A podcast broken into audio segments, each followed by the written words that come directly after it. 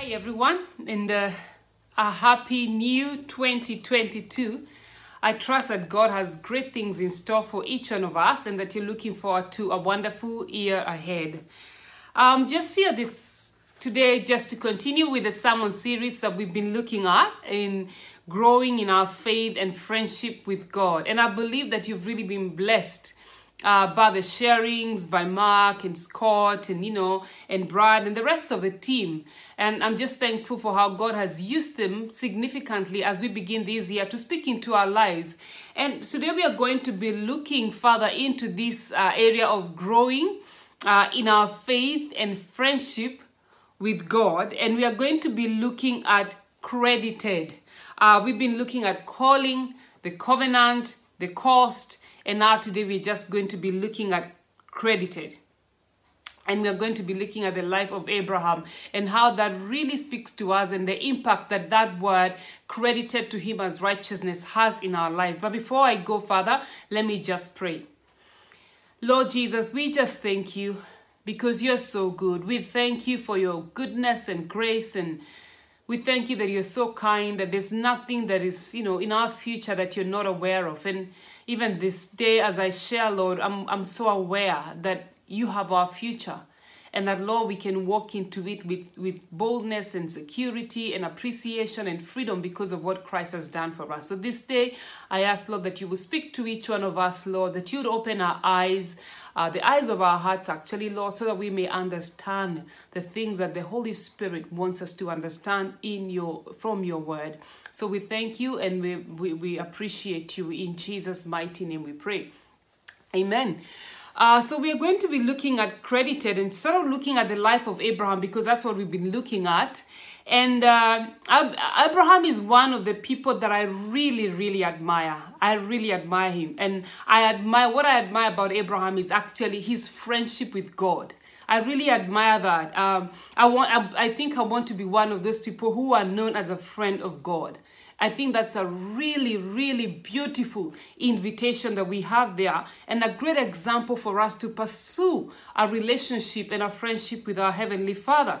You know, and I, when, when you read in, uh, in Genesis 18, uh, from verse 16 to 17, uh, I find this very interesting as before we get into the story uh, in, into credited, I find this very interesting that God actually wanted to destroy Sodom and Gomorrah but he says that he can do it without letting Abraham know. You know, when Abraham got visitors, let me just read that verse, verse 16 of Genesis 18. It says, When the men got up to leave, they looked down towards Sodom, and Abraham walked along with them to see them on their way because they were leaving uh, his place. The Lord said, Shall I hide from Abraham what I am about to do? shall I hide from him? That is how much God considered Abraham a friend. That Abraham's opinion mattered to God. You know, imagine, for example, that God wants to do something in our city and some, I mean, wants to pass judgment on our city. And then he says he can't do it without letting you know.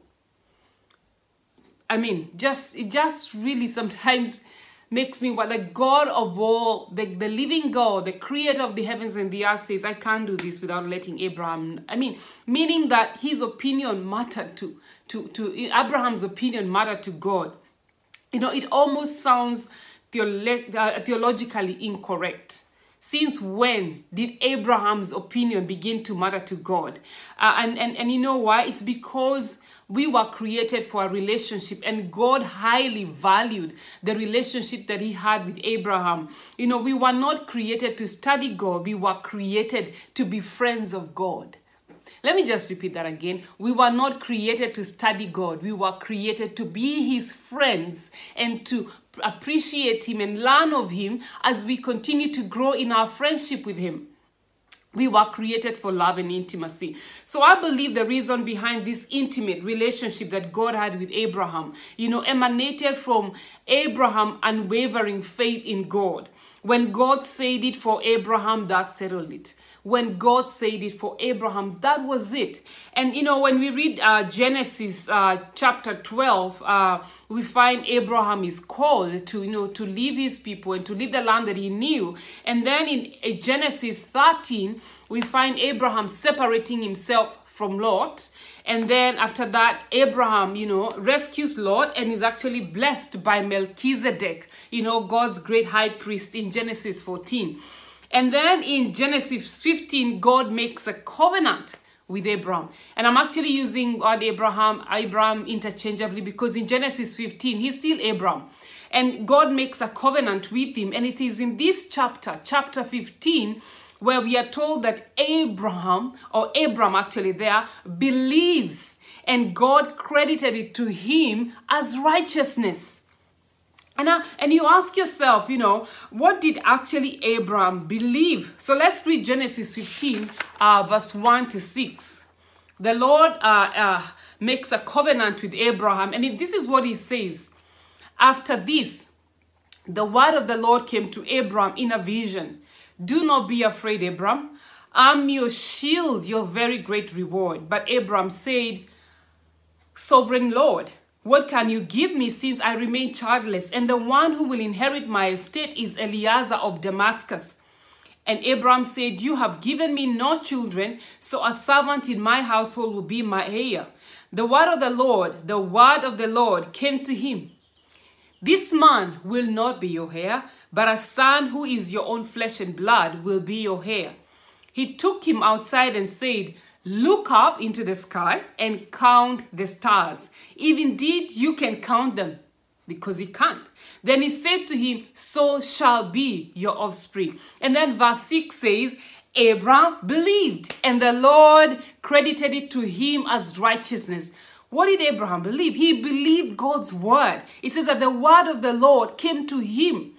This man will not be your heir, but a son who is your own flesh and blood will be your heir. Abraham believed it. Abraham believed that God had the power to do what he had promised. Promise of a son, his own flesh and blood. He believed that his offspring would be as many as the stars in the sky. He believed, he chose to believe God's word. So he took God at his word and trusted him. And it was credited to him as righteousness. Why is this really significant to us? We find that that verse 6 of Genesis 15 is actually referenced by Paul in Romans 4. And of course, again in James, uh, we find it James chapter 2. In Romans, Paul begins by addressing the issue of sin and righteousness and reminds the church in Rome that we are not justified by the law, we do not overcome our sinful nature by observing the law, but by believing in Christ Jesus.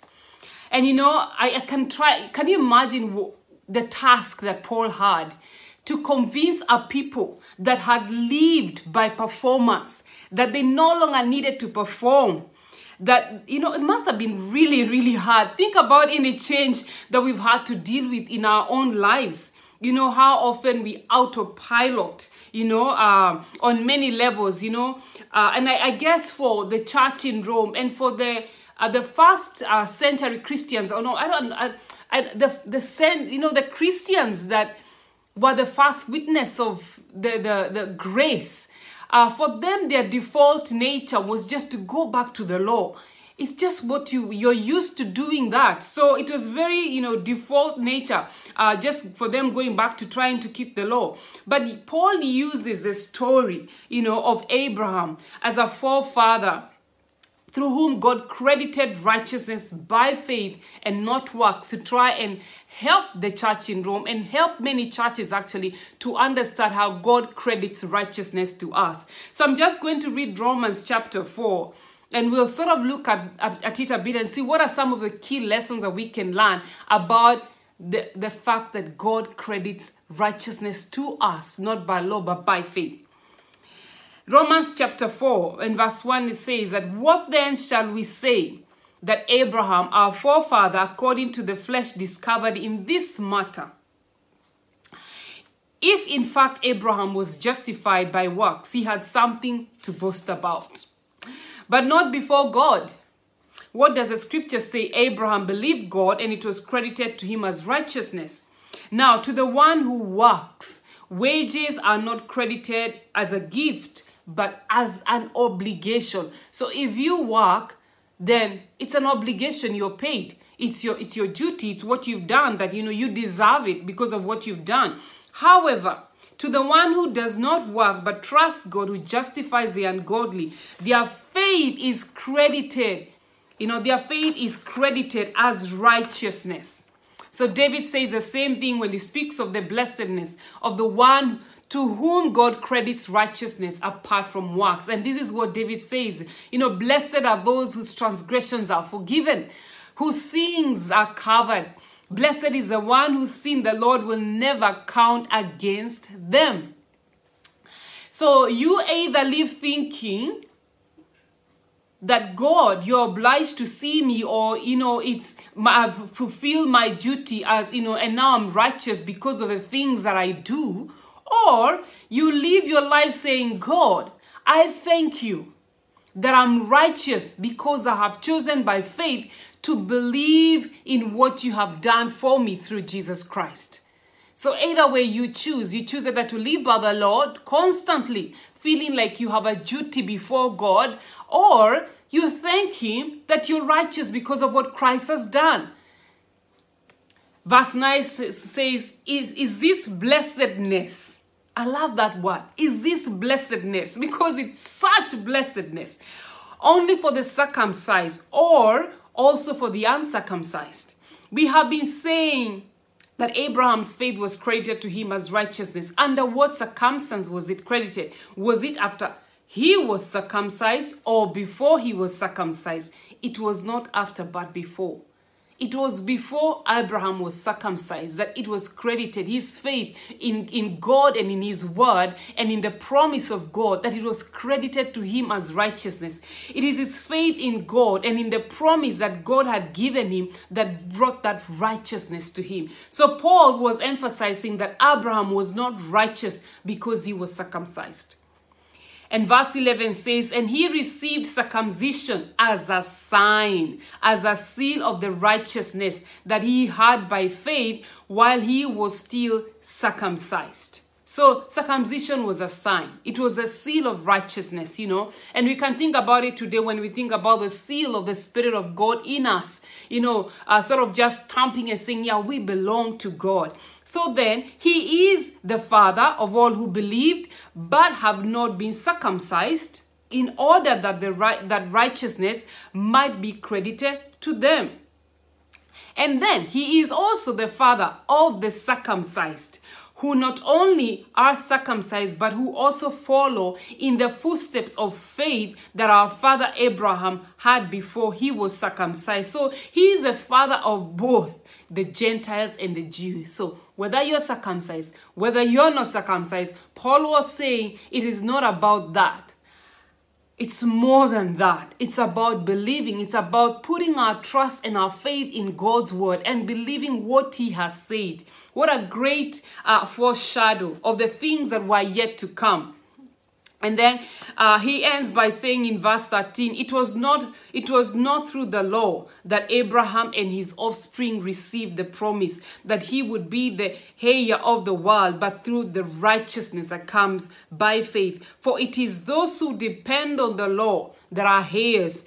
Uh, uh, faith means nothing and the promise is worthless. So, for if, sorry, for verse 14, for if those who depend on the law uh, uh, are heirs, then faith means nothing and the promise is worthless because the law brings wrath. That's what the law brings wrath. It just reminds you of how bad you are, you know.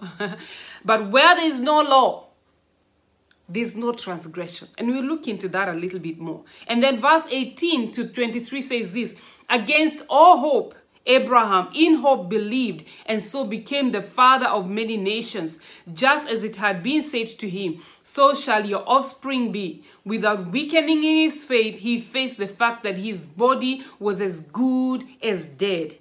Since he was about a hundred years old, and that Sarah's womb was also dead. Yet he did not waver through what? unbelief regarding the promise of God, but was strengthened in his faith and gave glory to God, being fully persuaded that God had the power. God had the power to do what he had promised. And this verse 22 says, This is why it was credited to him as righteousness. Why? Because he believed that God had the power to do what he had promised. The words it was credited to him were written not for him alone, but also for me and for you, to whom God will credit righteousness for us who believe in him who raised Jesus our Lord from the dead. So, Abraham was credited righteousness because he was fully persuaded that God had the power to do what he had promised. And God would actually call him, You're my friend. Yeah, you believe what I, you believe me. You believe whatever I tell you, you believe me. I just, so good. So, so good. so, what are the lessons that we can pick from this? That God only declares people righteous based on their faith in Him, nothing else. Nothing, nothing else. God will declare us righteous as well if by faith we believe in God who delivered Jesus to die for our sins and raised him back to life for our justification. So righteousness is credited to us by God. We don't earn it, it's a gift. Just think about your own life. Every time I think about credited, I imagine of a, a credit card or uh, I don't know when my phone has uh, uh, you know I can, I can use my phone to call because it has credit credit in it. So you believe God and he puts in you his righteousness. He credits righteousness to you. So you're you're a, you're a, you're full of righteousness. The righteousness of God is put in your life you know it's so good and and this is not because we go to church not because we read the bible not because we do good things you know and then we have the Holy Spirit as a seal of ownership in our lives. You know, it's because of what God has done through Christ Jesus. And then we can do all the other things, you know. Then we can gather and then we can read God's word and then we can engage in works of obedience, but not starting from the latter, going backwards. We have to first receive the gift of righteousness that is just that a gift. It's so good. So, how does this actually contribute to our life of faith? and friendship with God. Because we are no longer under the law, the Bible says there is no transgression. I like the verse 15 of Romans, uh, chapter 4. It says, actually, maybe 14. For if those who depend on the law are heirs, faith means nothing and the promise is worthless. Because the law brings wrath. And where there is no law, there is no transgression. Because why? God has already credited righteousness into us. One of the verses that I really love in the Bible is a verse in Romans, and I can't remember quite where, but it says that all the righteous requirements of the law have been met in us through Christ. All, the entire law has been met in us through Christ. God has credited righteousness in us through Christ Jesus. He did not credit sin, He did not credit guilt or condemnation. We are the righteousness of God in Christ. You know, the Bible says that God made Him who had no sin to be sin for us, so that in Him we might become the righteousness of God. And the Bible also says in 1 John 3 9 that whoever has been born of God does not sin because God's seed remains in him. And he cannot sin because he has been born of God. So I want us just to understand a little bit about this, especially around the issue of sin. Uh, you know, the Bible, when it talks about sin, it's often referencing to the idea of missing the mark. When we sin, we miss the mark of righteousness. And when we go before God in repentance, we are repenting because we have missed the mark of righteousness, because righteousness is already within us. So when we sin against God, it's because we have actually missed. And that's why, you know, and, and John C talks about that we have the opportunity to go before him and confess our sins, and he's faithful and just to forgive us. So sin in our lives, therefore, moves from doing the wrong thing to not doing the right thing. Why? Because we are wired to do the right thing. There's a big difference with I did something wrong with I didn't do the right thing. if my child came to me and said, Mom, I did the wrong thing today, I did something wrong to, today, that's one thing. It's another thing if they came and said, I didn't cook because maybe I told them to cook. They were supposed to do that. Uh, and it's, it's, it's be, just being aware of the right thing that you are supposed to do is so important in our journey of faith because it keeps us righteous conscious. Because we are the righteousness of god. And then when we do when these things are not done then we realize that we missed the mark of righteousness that is already within us. Uh, you see for example i'm just going to give an example. If you, instead of saying i'm so impatient I'm so impatient. Maybe we should say we didn't exercise patience today because we are wired to be patient, because we have been credited with patience, which is part of God's righteousness in us. We are wired to be patient. We are wired to be kind. We are wired to be gentle. We are wired to be good. All the fruits of the Spirit are within us. And we just need to be conscious of that so that we can actually leave them out because the righteousness of God has been credited to us through Jesus Christ. And we grow in these things as, as we mature as God's children. So the word sin in the Bible means missing the mark, uh, missing the mark of righteousness that is already within us. And this one thing really affects how we relate with God. You have no idea how much this affects believers, affects us as children of God. Because how does this affect our faith and friendship with God? When you understand, and you, when you and I understand that righteousness has been credited to us by God, we live in freedom. We are free. We are so free. It is for freedom that Christ, you know, died for us. We have the freedom to walk in a trusting, loving relationship with God because God thinks about us as righteous people. There's no fear. He sees me as a righteous being. He sees the Son of God in me and he says, Oh, this is a righteous being. I can walk with you. I can walk with you because of what Christ has done in you. There's no fear, absolute freedom. We are not constantly worried of doing the wrong thing. We are not pussyfooting around God. You know, that's not good for any friendship or any relationship. You know, we have no fear because fear has to do with punishment. We are so consumed with doing the right thing. We are so consumed with righteous living. That's what we are consumed about when we wake up in the morning. And even when we see we sin against God, we go like, oh, uh, sorry, I missed the mark of righteousness. Uh, why, why did I actually do that? You know, I missed the mark of righteousness because I know what I'm supposed to do. I already know what I'm supposed to do. Uh, and we miss those marks sometimes. But it is for freedom that Christ has set us free. We will not allow ourselves, by the grace of God, to be yoked into slavery because we are no longer under the law, trying to live by works. That is a lie. We are no longer living by works. One of the greatest gifts that God has given us is freedom. When we can best exercise our faith in an atmosphere of freedom, faith and friendship.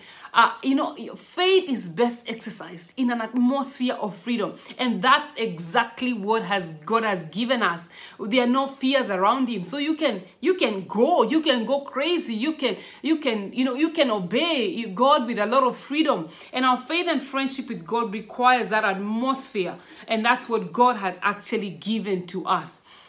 So that's number one, we can live in freedom. Number two, we can walk in confidence.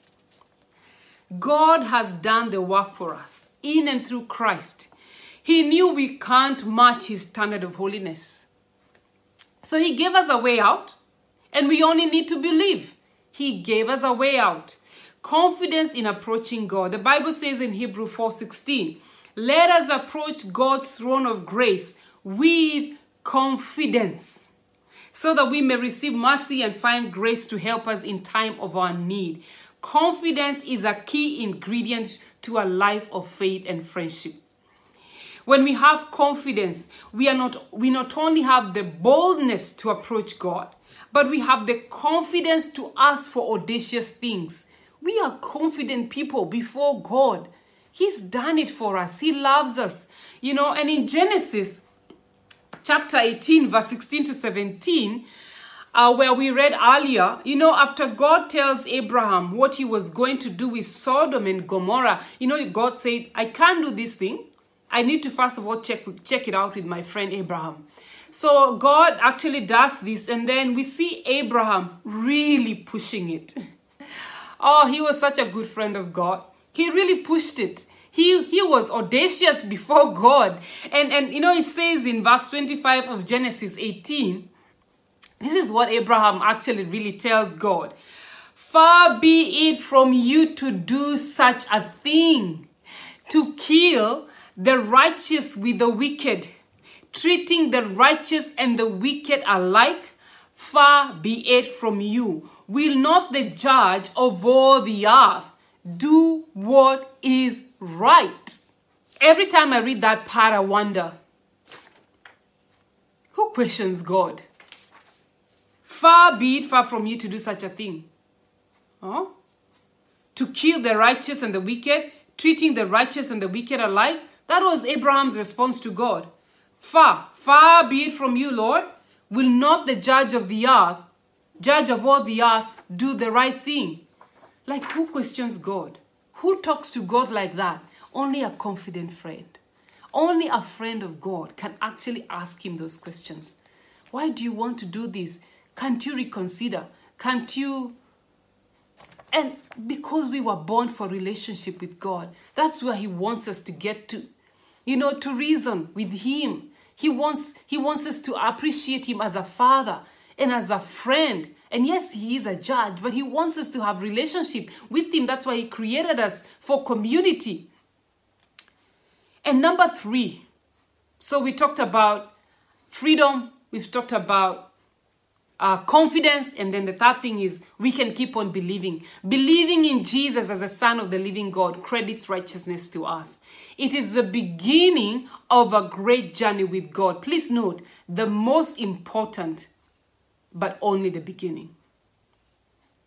Believing in Jesus is the most important, but only the beginning. Unfortunately, most of us in there. We believe in Jesus and it ends there.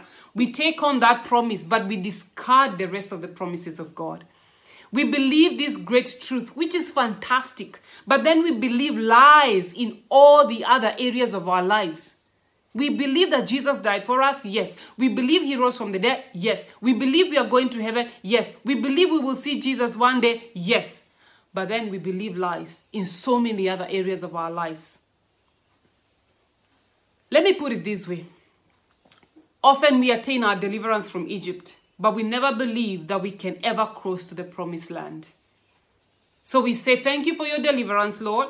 I will take it up from here. Thank you for Jesus. Thank you for, for dying for me. Thank you for righteousness. But from now on, I'll take it up from here. I love 1 Peter 2 3 says this His divine power has given us everything that we need for a godly life through our knowledge of Him who called us by His own glory and goodness. Through this, He has given us His very great and precious promises, so that through them, through the promises that He's given us, we may participate in His divine nature. There is more. There is more. There are promises that God has given us so that we can participate in His divine nature, having escaped the corruption in the world caused by evil desires. There are many promises to believe, and we can keep on believing because God has credited righteousness to us. We believed in that, and He credited righteousness to us. We can believe in all the other promises. We don't have to leave the other areas of our lives full of lies. God wants us not only to become His, which is really great, but He wants us to participate in becoming more and more like Him. And that's how we grow in our friendship with Him. And the more and more we grow uh, to become like Him, the more we get to influence like He would because then we get to participate in his divine nature and we get to live his divine nature and that's how we become witnesses you and I are the witness when we begin to live the divine nature of God as we continue to believe in His promises. He wants us to be carriers of His divine nature. So, how will 2022 look for you? How will it look for you? What if all we say that was that we want to grow in our faith and friendship with God this year? What if all we wanted to do this year was to grow in our faith and friendship with God? The question is what would change in your weekly schedule? How would your week look like if what you want to do this year is grow in your faith and friendship with God?